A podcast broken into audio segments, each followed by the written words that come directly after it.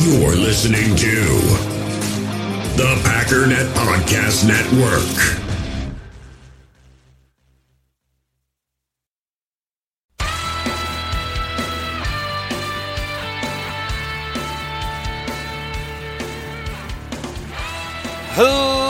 Ladies and gentlemen, welcome once again to the Packernet Podcast. I am your host and resident fanalist, as always, Ryan Schlip.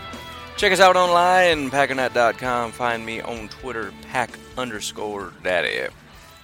So before we get started, quick little shout out to Mr. Justin, Mr. Billy, and Mr. Sean. Uh, Justin and Sean jumped on the Patreon bandwagon. Very, very, very much appreciated. B Billy BJ decided to 5x his donation, so very much appreciated there. But today we're talking coaches, we're talking playoffs, and I'm pretty sure that's about it. We'll see what happens. Never really know. But before we get there, patreon.com forward slash pack underscore daddy if you'd like to support the podcast. There's also a link to a one. Actually, there's two links now because a friend of mine was like, dude, you should get Venmo and I'll get you some money. And I was like, I don't know what Venmo is. And he's like, oh, it's like PayPal, but it's free and there's no fees. And I'm like, all right. So I put my little Venmo thing in there. If you have that, that's an option. I think. I don't know. Maybe you can't. I, I don't know. I have no idea what that is. But I put my, my thing in there. Also, just want to run it past you real quick. We're creeping up on episode 300.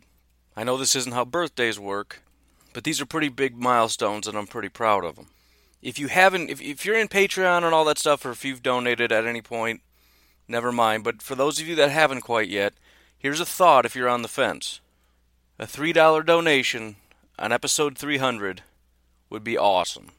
Which is essentially saying, here's a penny for every episode, thank you so much. So think it over, we got a couple days for that yet. I believe this is episode 293, so we got about a week left. But it's coming up, and I'm pretty excited. Otherwise, be sure to jump in the uh, the old Facebook group, Packernet.com, going all out of order here for all your news, notes, and information. NFLBigBoard.com for all your draft stuff. I did a little mini update yesterday. All I did was take a few people off. I went through and found, I want to say, about 10 people. I also took Mack Wilson off. Um, he isn't officially out, so I probably shouldn't have done that because that's sort of my rule, but it just, I don't know. I can put him back on. Also found out through that process, um, Deionte Thompson might not be coming into the draft. Uh, Mack Wilson would have been a great addition. I know there's been a big argument about linebacker on Twitter. I, I okay, maybe not. But uh, Deionte Thompson was another option. And, and the bigger problem is the more of these guys say, I'm not going into the draft, even if we're not going to take them, that's somebody that maybe could have been taken at pick 10, which pushes somebody like Josh Allen back to us, even though at the time of the draft, Josh Allen could go number three. I have no idea. He continues to rise. But you get my point. I want more filler. Put more junk in there. Get Haskins in there. Get all the quarterbacks in there. I want ev- I want Bosa pushed all the way back to 14, 19. I don't care. Let's pick Bosa with our second pick because there's just so much filler. That wouldn't happen. He'll be number one. But you, you get what I'm saying. So, anyways, nothing official there, but we'll see what happens. Otherwise, any questions, please call or text. I know I keep saying that and then I don't answer anybody's questions. I promise I didn't forget your question. I will get to your questions. There's just a lot of a lot of news going on right now. These are some great off-season questions, um, but they're also kind of project questions. So I do need a little bit of time, you know, if you guys listen to the show, you should know that I don't like to do things half hearted. So if you ask me a question, I'm going to take it very seriously and I'm going to try to get to the bottom of the question because I want to know too. But if you've got a question, 608 501 0718. 608 501 0718. Call or text. Messaging and data rates may apply.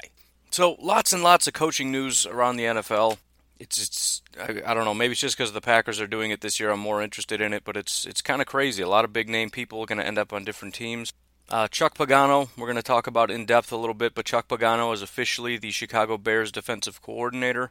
Uh, Steve Wilks who was just fired by the Cardinals for being a terrible head coach actually I believe did a pretty good job as a defensive coordinator which is something to keep in mind right? A lot of times you see people that are you look at as a head coach and you go yuck but they got their head coaching job because they were amazing coordinators.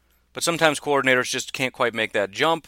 A lot of times, maybe if you're a defensive guy, that's kind of what the problem is, right? You can't get the offense, whatever.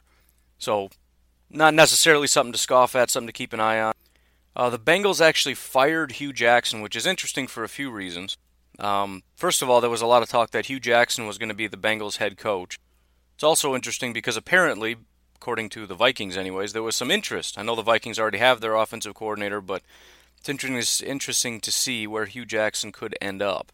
But uh, he fired Mr. Brian Flores, another guy that we had interviewed for a head coaching job. Uh, he was actually just hired as the head coach, I believe, of the Miami Dolphins. I don't know if it's official yet, but it's supposedly the way it's going to go. The reason I'm kind of going through this and I think it's interesting is one thing that I want to do, and I think that I want to challenge everybody else to do. Maybe I'll do it in the in the Facebook group.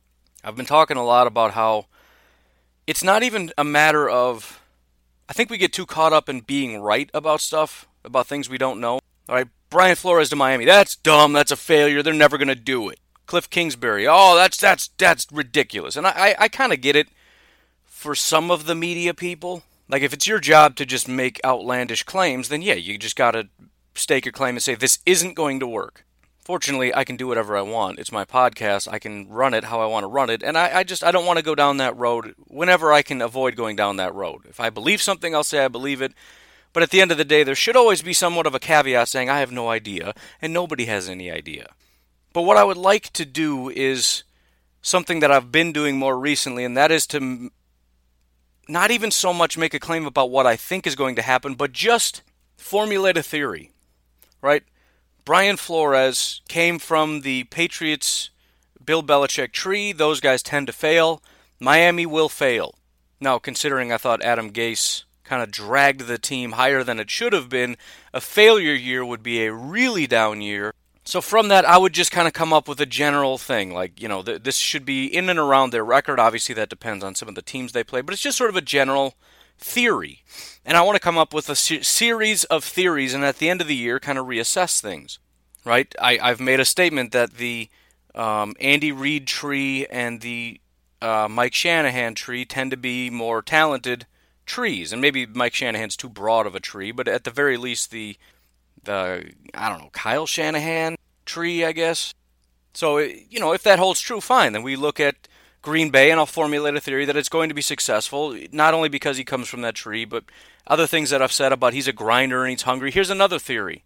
I'm concerned about Bruce Arians to Tampa Bay. I've talked about this about how important it is to be a grinder and to be hungry. Here's a theory, and I'm not it's not a prediction. Please understand the difference. I'm not making a prediction because I don't know a single thing about that man and his heart and his passion and what he's doing and why he's doing it. But here's a theory, and and the reason I want to do this is because it's going to make me more knowledgeable in the future and better at doing this. Because I need to write this stuff down and say, here's what I believe is going to happen. And if it doesn't happen, reassess why I believe what I believe. Too many people just just throw stuff out and then just close it off. They don't even know when they're wrong. Dude, you're not growing. Let's all be better at this football stuff. You come in here every single day, you want to learn stuff. Fine, let's let's learn stuff. Let's do it the right way. Let's start from the ground up. We got to start now. We got to be paying attention now. Not just, yeah, I don't care about the Patriots and the Dolphins. Fine, but if we had been doing this for the past five years, we'd have a better idea of what to expect and what we should have wanted for our head coaching job this year all of us are coming into this blind because we never pay attention to this stuff when other teams do it. So, anyways, I'm not going to do that now. I want to kind of let the dust settle, but that's another off-season thing I want to tackle. Oh, but the Bruce Arians thing. Part of the problem I have is again, there's there's a difference between. I'll, I'll say this: it's not even grinding. There's a difference between grinding and growing. Let me give you an example. This podcast, I think for a very long time, up to and including you know, yesterday until this thought occurred to me. I've been sort of grinding, which is to say, I, I get up early and I work hard on the podcast. That's fine, but if the podcast is stagnating, you're grinding for the sake of grinding. I think Mike McCarthy was a grinder. I think he worked very, very hard. I think he had ridiculous hours. I think he worked and worked and worked and worked. But he kind of got away from the idea of what is what is the goal of the grinding? It's to grow and innovate. There needs to be a hunger to be better. Now, when I look over at Bruce Arians, again, there's a thought here. I when I watched the the Bruce Arians or the Arizona Cardinals with their Hard Knocks episode, very very family oriented. He said that's way more important than football. He left football. He got to spend an entire year with his family, and then he takes a job. You know, on one on on the west of him is beautiful beaches on the east of him is Busch Gardens. Go a little further east, you've got Orlando where you can take the grandkids. I mean, it's it's like you're getting paid. It's you still love football, but how much are you going to cut off family, get in the office, and grind for the sake of being new and being better and, and looking into the future five, ten years? We want to be ahead of the curve. So here's my theory, not my prediction, my theory. The Buccaneers are not going to be better. You're not going to get the Arizona Cardinals, Bruce Arians. You're going to get Grandpa Bruce Arians, who's thinking about his grandkids in the office, not thinking about how he's going to make the Buccaneers the greatest team ever. And, I, and again, these aren't absolutes. Of course, he goes to work and he's able to work, but I'm just saying he's kind of split now. So, in other words, that's that's another theory. Uh, another guy the Bengals fired was uh, Bill Lazor, or Laser, as he should always be referred. I only bring that up because he's another name that's somewhat interesting. I remember when he went to the Bengals, we played him that week. And the idea was, and this, again, this was, I don't know, last year maybe. But at the time, it was kind of like he's kind of cutting edge, kind of similar to Adam Gase. Like he was the last generation of cutting edge. Bill Lazor, Adam Gase, like these were kind of like the, I don't know about young, but the, the, you know, the cutting edge offenses. We played them that week and we just got I don't know if we lost necessarily, but that offense just absolutely carved us up, and the Bengals kind of blew up. But I, you know, again, it kind of stagnated. I don't, I don't think that this is going to be a thing, but uh, it's definitely something. You know, he, has got the experience. He's somebody that uh, maybe um, Lafleur could lean on, which I think is an interesting thing to think about. He very much values keeping Pettine, which is more news. That is officially official. I don't know if it was officially official yesterday, but it keeps getting more and more official by the hour. But one of the things that he had stated about keeping Mike Pettine was the fact that he he and his head coaching experience is something that he can lean on, which is good. You know, again, it, it kind of goes to it's tough. You don't want a guy who's not capable of, of running this thing with an iron fist and by himself to go in there and go, I can handle all this, I can do it myself, I don't need anybody, and then failing because the job's too big. On the other hand, you kind of want a guy that can go in there and handle it. You know what I mean? But he'll he'll get it. He's going to be here for four years, hopefully five, hopefully more than that. But um, I suppose in the meantime, it's good to get acclimated to the head coaching job by having. But th- the reason I bring it up is because we don't have an offensive coordinator yet. Having somebody with that, um, you know, extra bit of experience, and that's where you would say somebody like a Joe Philbin would make sense. Not necessarily saying I want him, but a guy like that, a West Coast guy, former head coach, very, very much somebody that you can lean on. In other words, we're going to do it my way, but there's some stuff about being a head coach I'm not so sure about. You know, whatever. Just something to consider when we continue to look at uh, offensive coordinators to the Packers. Uh, we got Steve Sarkisian going to the Arizona Cardinals. That just, I don't know. I mean, it is what it is, but Steve Sarkisian was the offensive coordinator of the Atlanta Falcons. The Atlanta Falcons were one of the best offenses in the NFL up until you had uh, Kyle Shanahan leave and Steve Sarkisian came in, and then you saw what what you saw, right? Packers Falcons was, was basically a joke. That should have that that at, in its day, meaning like two years ago, and for the last ten years prior to that, you know, with a couple iffy years in between, that was a heck of a matchup right there. Packers Falcons. This last year, Packers Falcons was basically like Browns Jets. It was a joke. So, got a lot of theories about the Cardinals coming up. Speaking of Cardinals, they got Vance excuse me, Vance Joseph as their defensive coordinator. By the way, another reason why this is important to be paying attention to this stuff, and the only reason I keep making excuses for this is because I can hear the complaints already. I come here to listen to Packers. I don't care about the Cardinals. Look, dude, here's the deal. You got 94 other Packers podcasts. You know what they're talking about? The exact same thing as everybody else is talking about. I'm going to give you something a little different, whether you like it or not. This is daily. And this is 45 minutes to an hour.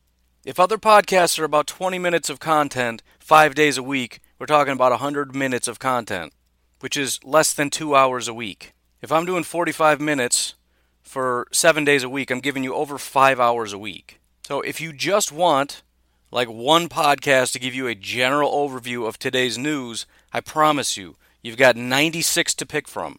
Don't complain, just go listen to them. But another reason why a lot of this stuff is important. We've got, and I don't even know if I've talked about this yet. Uh, next year, obviously, we play the Bears twice, Lions twice, Vikings twice, but we've got the Dallas Cowboys. I don't know exactly what their situation is. Can't imagine too many people are getting fired. You got the Giants, Got the Eagles, got the Redskins, got the Broncos. Broncos, obviously, we got Vic Fangio and uh, a lot of turnover there. You got the Kansas City Chiefs, should be a pretty good game. The Raiders, um, I'm not sure about turnover in the coaching staff, but, you know, we'll see. Uh, the Chargers, the 49ers. 49ers would be interesting because, you know, you got that sort of reunion going on. And then the Carolina Panthers. So we've got teams that we're going to be going up against. Strangely enough, the, the biggest turnover is probably going to be in the NFC North. You got stuff going on with the Bears, with Pagano. Detroit Lions got some stuff going on. The Vikings got quite a bit of turnover going on. But, anyways, it's worth keeping an eye on this stuff. Some tough games here, man. Haven't really looked at it yet, but um, we've got the Chiefs on the road, the Bears on the road, the Vikings on the road, obviously. Cowboys on the road could be tough. Chargers on the road could be tough. We'll see about the Giants. Um, Giants are kind of considered garbage, but that's a team I'd be interested in looking at. San Francisco 49ers could be tough, depending on if they get their quarterback and can do what they can do. I mean, pretty much everybody on the road, I don't even want to say with the exception of the Lions, because the Lions on the road could always give you a good fight. That's pretty tough. At home, I think we should be able to handle business. If the Bears regress to the degree that I think they should, I feel like we should be able to win that game. Vikings, I'm not really sure what we're getting. Lions, we should be able to handle. Broncos, I don't think are going to have the offensive firepower, especially with now a defensive coordinator as their head coach. Raiders are a joke. Panthers, Redskins, Eagles, eh, I don't know. Well, th- those are teams that are, you never know what you're going to get. But uh, yeah, the, ro- the road games are going to be kind of tough, man. LaFleur is going to be challenged. But anyways, as far as Packers news is concerned, um, yes, Ron Zook is gone. Yes, our defensive coordinator is staying. And now it's become official and I would like to personally apologize to Joe Whitt Jr. for getting him fired.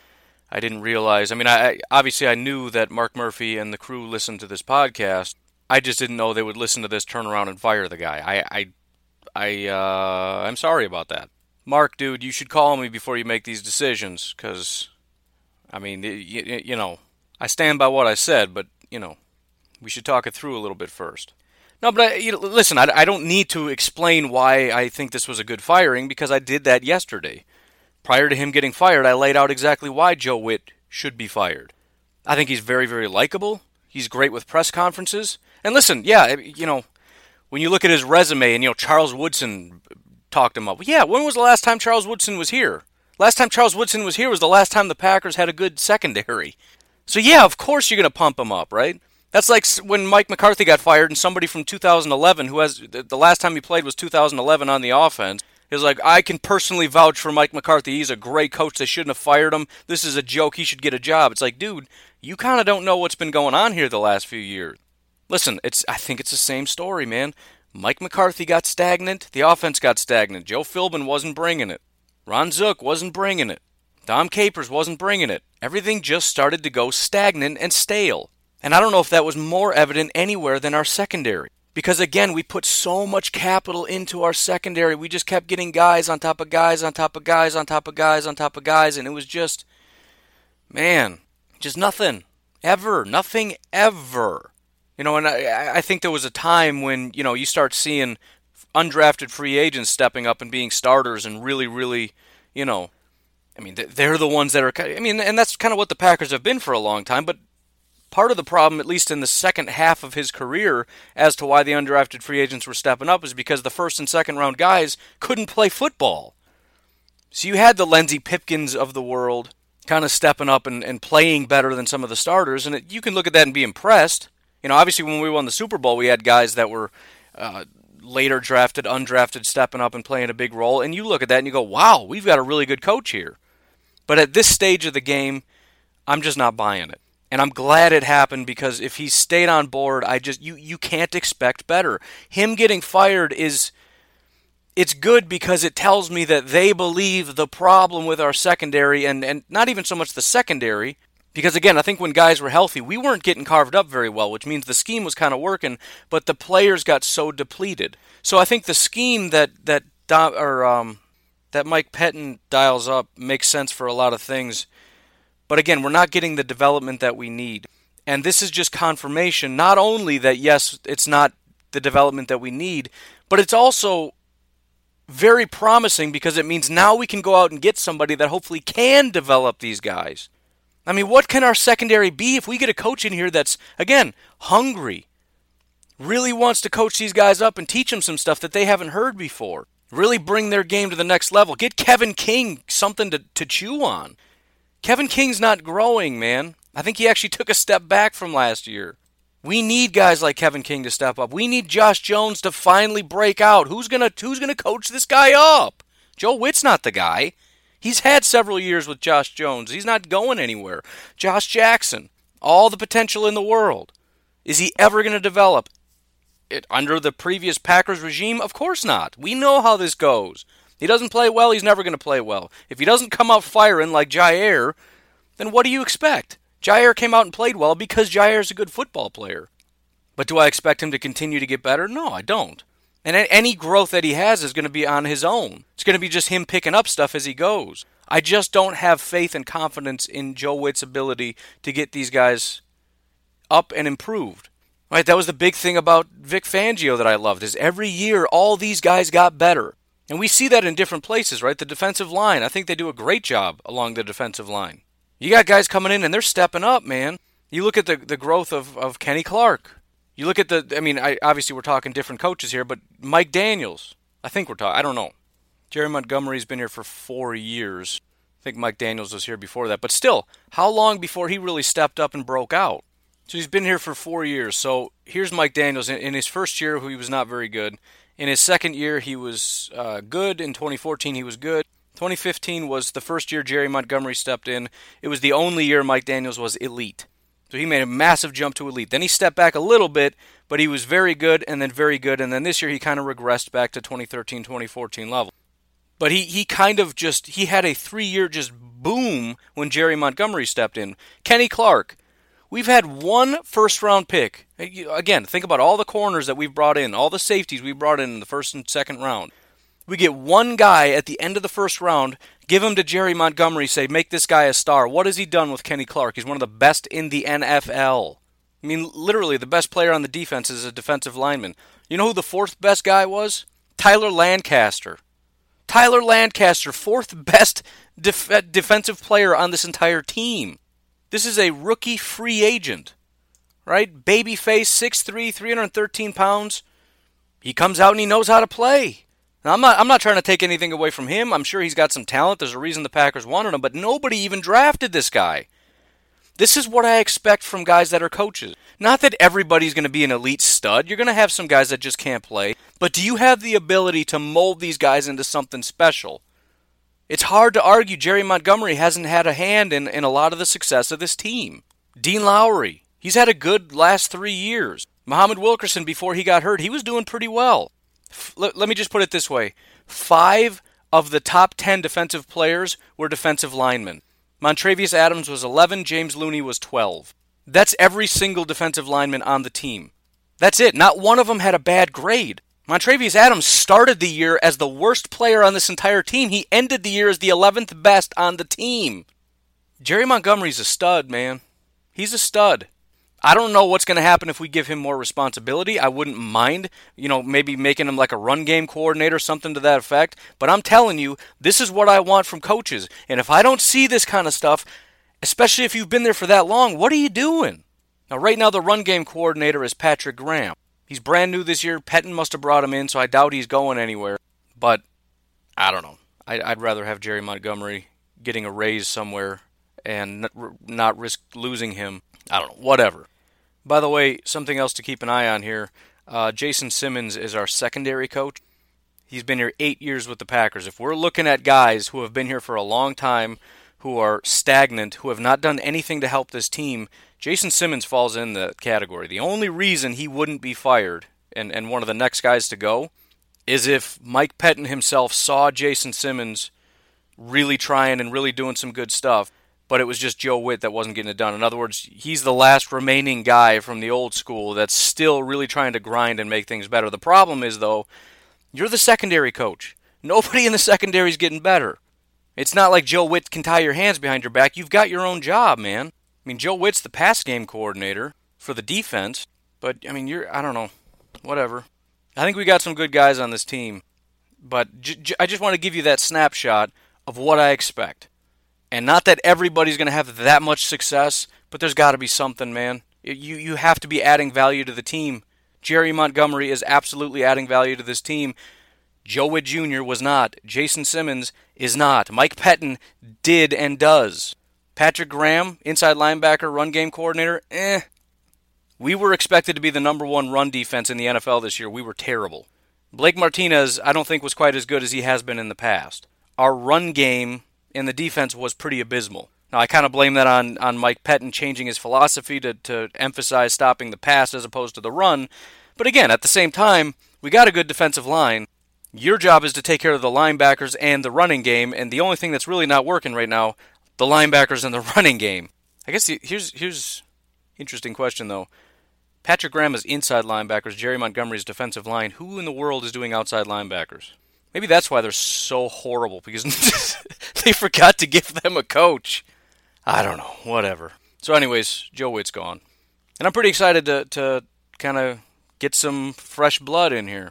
In other news, um, Nathaniel Hackett and Todd Monken have both interviewed for the offensive coordinator position. We talked a little bit about Monken before. He is the former Buccaneers um, offensive coordinator. I definitely like, and, and this is going to be true for everybody, I like them more as an offensive coordinator than a head coach candidate. I guess the only question would be what boxes are we checking here? Well, first of all, he does have head coaching experience, so the whole I would like to have somebody that understands the head coaching process thing, um, that's absolutely a benefit. His primary specialty is going to be wide receivers and the passing game. He does have a little bit of quarterback experience at Oklahoma State, but primarily that's going to be his specialty. And, and, and again, he did a lot of that with the Tampa Bay Buccaneers. Now, the scheme is different, and I don't exactly know the complexities of that. I think one of the difficulties could be, you know, again, you, something that I wanted was for someone, for LaFleur to get somebody that understands his brand of offense. So somebody that comes from the Shanahan tree, whether that's Mike Shanahan, could be Jay Gruden, could be, you know, whatever the Rams, the 49ers, even the Titans that he had recently, just because somebody that kind of understands the process. This is somebody who comes from a completely different coaching tree. I mean, he, he's a college guy. He came up through the college ranks. I mean, he didn't jump into the NFL until he was 41 years old with the Jacksonville Jaguars, and then he went back to college. He went to Oklahoma State, then he was a head coach of Southern Miss. Then he came back into uh, the NFL again at age 50, spent three years with the Tampa Bay Buccaneers. So I don't even know that he really has a tree. I mean, I don't know. He kind of made his own way, jumping from college to college to college. You know, and, and it's good because he picks up knowledge in each one of these different places. But it just, I, and again, it comes back to I don't exactly know the, the structure of it. Not just in general the difference between head coach and offensive coordinator, but what LaFleur in particular is envisioning. So, as far as leaning on him to be sort of a head coach, as far as maybe coaching up the wide receivers and being the offensive coordinator slash pass game coordinator, whatever, you know, cool. As far, eh, I, I would just like somebody to be able to help him implement and coach up his brand of offense. I guess is what I'm what I'm saying because there's going to be a little bit of a learning curve, not too much because it's West Coast, but I, I, I don't really want a college coach who comes from an air raid system to have to also learn the system, right? Before I can coach it, I have to learn it myself because I don't know this system. Or excuse me, Air Coryell, not Air Raid. But that's what he that's what he comes from. In Jacksonville Jaguars, he was Air Coryell. When uh, Dirk Koetter ran it, that's what he ran. Tampa Bay Buccaneers, when he went over there, Air Coryell, that's what he he taught. And again, if we look at, you know, I think a lot of people are excited about Monken because they see what the Tampa what the Tampa Bay Buccaneers did and they get excited about it. But the problem is, how do you take the success over there, which was Air Coryell wide receivers in an Air Coryell system that is designed to stretch the field and, and get the ball deep, and then say, let's do that here, except we're not going to have those kinds of receivers. We're not going to have that kind of scheme. We're not going to be trying to stretch the field. I mean, occasionally we do, but that's not our brand of offense. We run the ball a lot. Our, our you know, we, we maintain possession and control of the football game through short passes, screen passes, curl routes, screen game, all that kind of stuff. But yet we want this magical Monken effect where all of a sudden we got all these deep passes. Like, that's not how that works because LaFleur is in control of the offense, not Monken. So what what exactly is Monken doing here? And uh, you know, again, he can do a lot, but I'm I'm just trying to get people to understand that he's not running the offense. He's not turning this into an Air Coryell system. He's not bringing the wide receivers over here and running running the the offense that way. So we're not going to get what the Tampa Bay Buccaneers had. Now that's not to say he doesn't have something to offer and something to bring and maybe he can kind of help incorporate some different concepts because it is interesting. You look at what they were able to do with with the talent they had occasionally and just absolutely blow teams out of the water. Kind of interesting, right? Like tell me about that. But in that regard, it would almost be better to bring him in just to pick his brain and then maybe let him walk on because it's just not my favorite kind of thing. You know, for, for, for the two reasons that I said. One, I don't expect him to bring that here because this is a different system, a different scheme. We're not running that system here. And then two, it just it's too much of a learning curve for Todd Monken to be able to teach LaFleur's offense. He doesn't run West Coast. I don't know if he's ever been in a West Coast system. And uh, you know, he's a head coach. He's been a head coach. He's a very intelligent coach. I'm sure he knows a lot of what it is. He can figure it out. It's just it's not my favorite situation. This brings us to Nathaniel Hackett. Nathaniel Hackett is the exact opposite. He doesn't have the success. There's not a lot that you can point to to say, wow, that was really good. He's never been a head coach, but he does have the West Coast thing down. Beyond that, he's kind of a quarterbacks guy. Right? He was quarterbacks and tight ends in Syracuse in 2010. Then he became an offensive coordinator. Then he was the quarterbacks coach for the Jacksonville Jaguars. Then he was quarterbacks interim offensive coordinator. Then in 2017, he was the OC. So I mean, that's that's kind of tough on one hand, he's relatively a, a quick riser. I mean, he's he's 39, so it's it's somewhat older.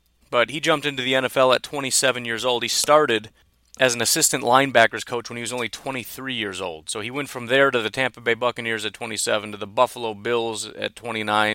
He was he became an offensive coordinator for Syracuse at 32 years old. Jumped up to offensive coordinator for the Buffalo Bills at 34 years old and then uh, you know quarterback coach, interim, all that stuff I just said for the Jaguars. At 38, became the offensive coordinator for the Jacksonville Jaguars.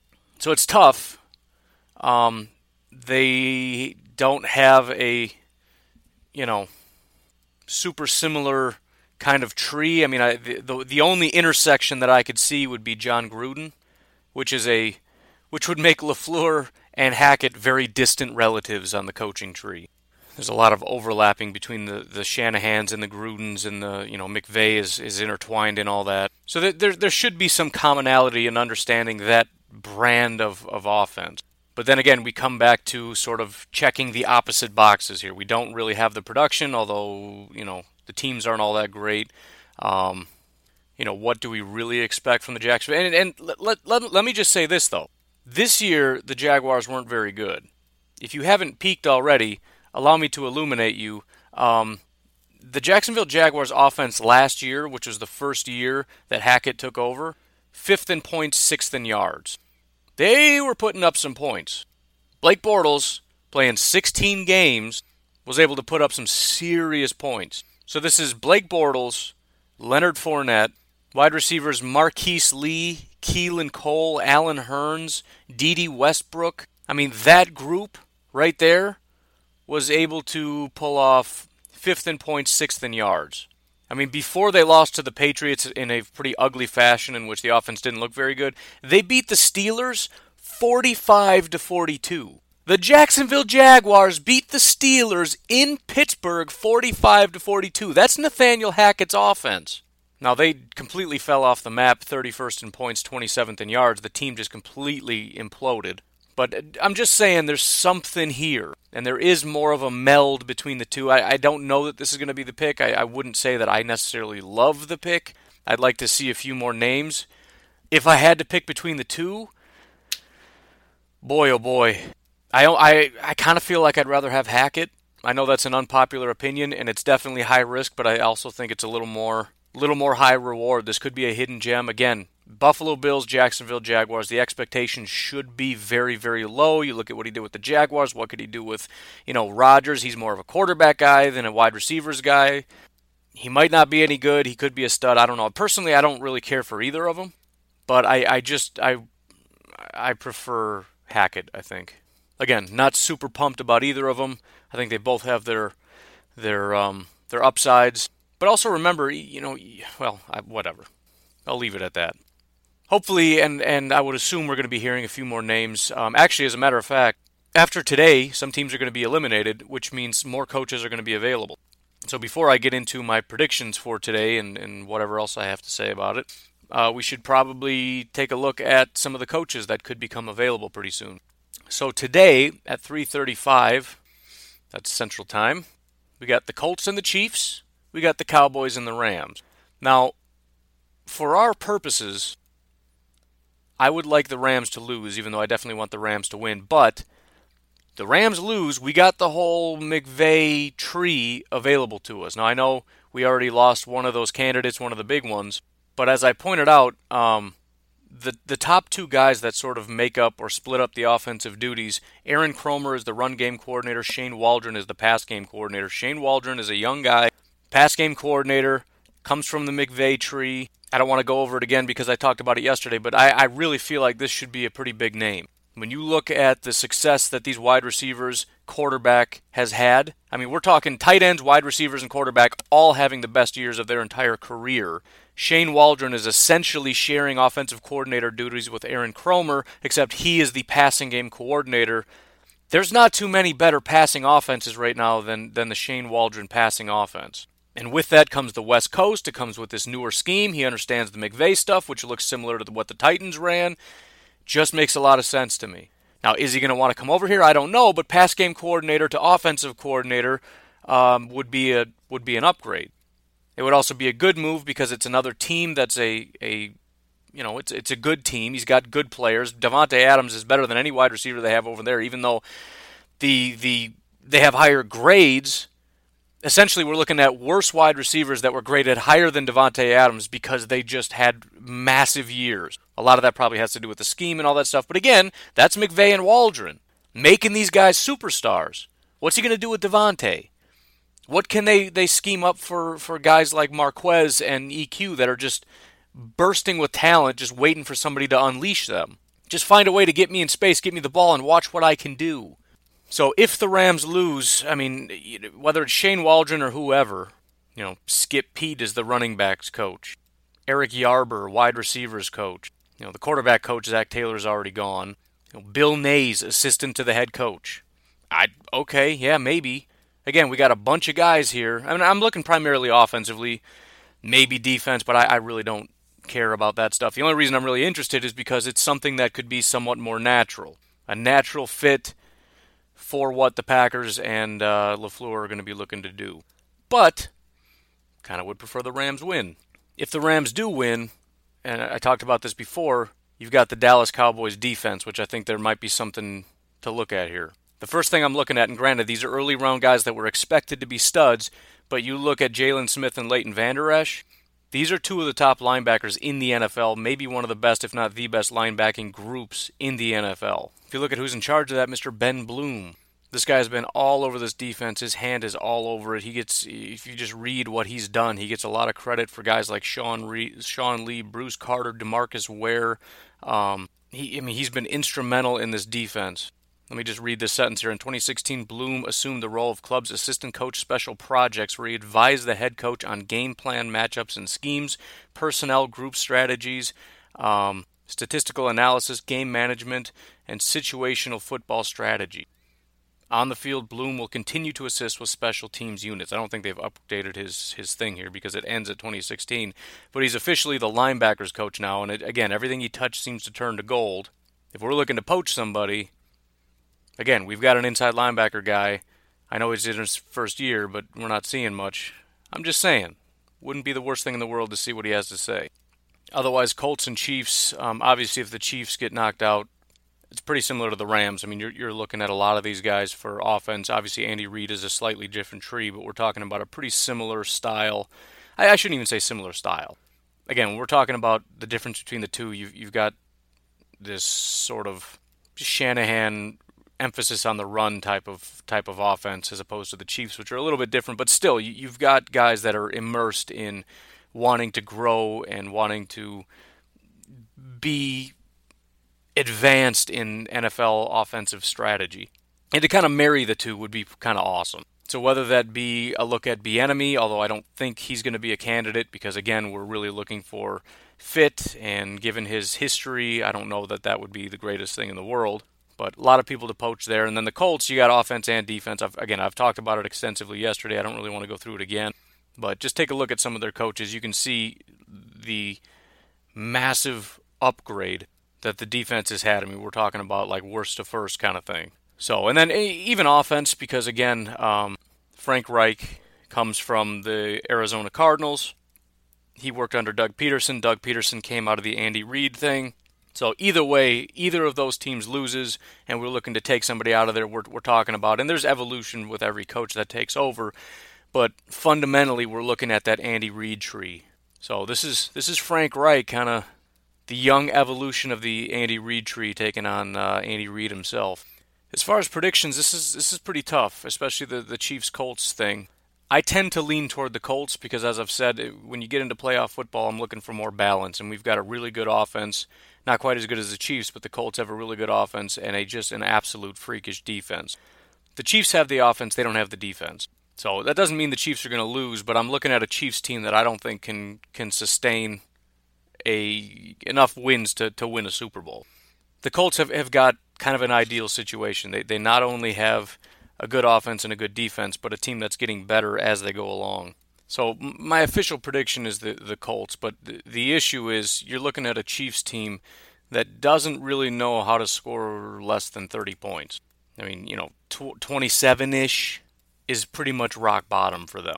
And they, they scored 27 against the Baltimore Ravens. Baltimore Ravens are one of the more one of the more stout teams. Now, with that said, you look at their record since their bye week, they beat the Oakland Raiders, who cares? They beat the Oakland Raiders, who cares? They beat the Ravens just barely in overtime and then lost to the Chargers and the Seahawks. So if we eliminate the Raiders games, they're 1 and 2 since their bye week, and the one win came against the Baltimore Ravens, who are not all that great, and they beat them in overtime. So, yeah, I'm, I'm going to say the Indianapolis Colts. I think they are a more playoff ready. I think they're more motivated. I think they're more hungry. I think they're more capable. I think they beat the Chiefs. As for Rams Cowboys, this should be open and shut. It should be the Rams win, Cowboys lose. But you know, I've been I've been on kind of the the Rams watch for a while. You know, as far as um, wanting to be cautious, saying that you know with the losses comes comes these sort of high volatility guys that kind of fall off a little bit. So basically, they went eight 0 They lost their first game to the New Orleans Saints in Week Nine and they're 3 and 5 since. They beat the Seahawks, the Chiefs, the Lions, the Cardinals, and the 49ers. The last two, who cares? They lost to the Saints, the Bears, and the Eagles. So basically, of their last four games, or let's put it this way since their bye week, they lost to the Bears and the Eagles, who are playoff teams. They beat the Lions, Cardinals, and 49ers. That's kind of pathetic, man. Conversely, we got the Cowboys, who I don't want to give respect to, and I don't want to say that they're all very good at this kind of stuff, but I don't know, man. They're they're a hungry team. They've, they've been winning a lot. You look at how they started the season. It was loss, win, loss, win, loss, win, loss. By week, loss. Then it was win, win, win, win, win, loss, win, win, win.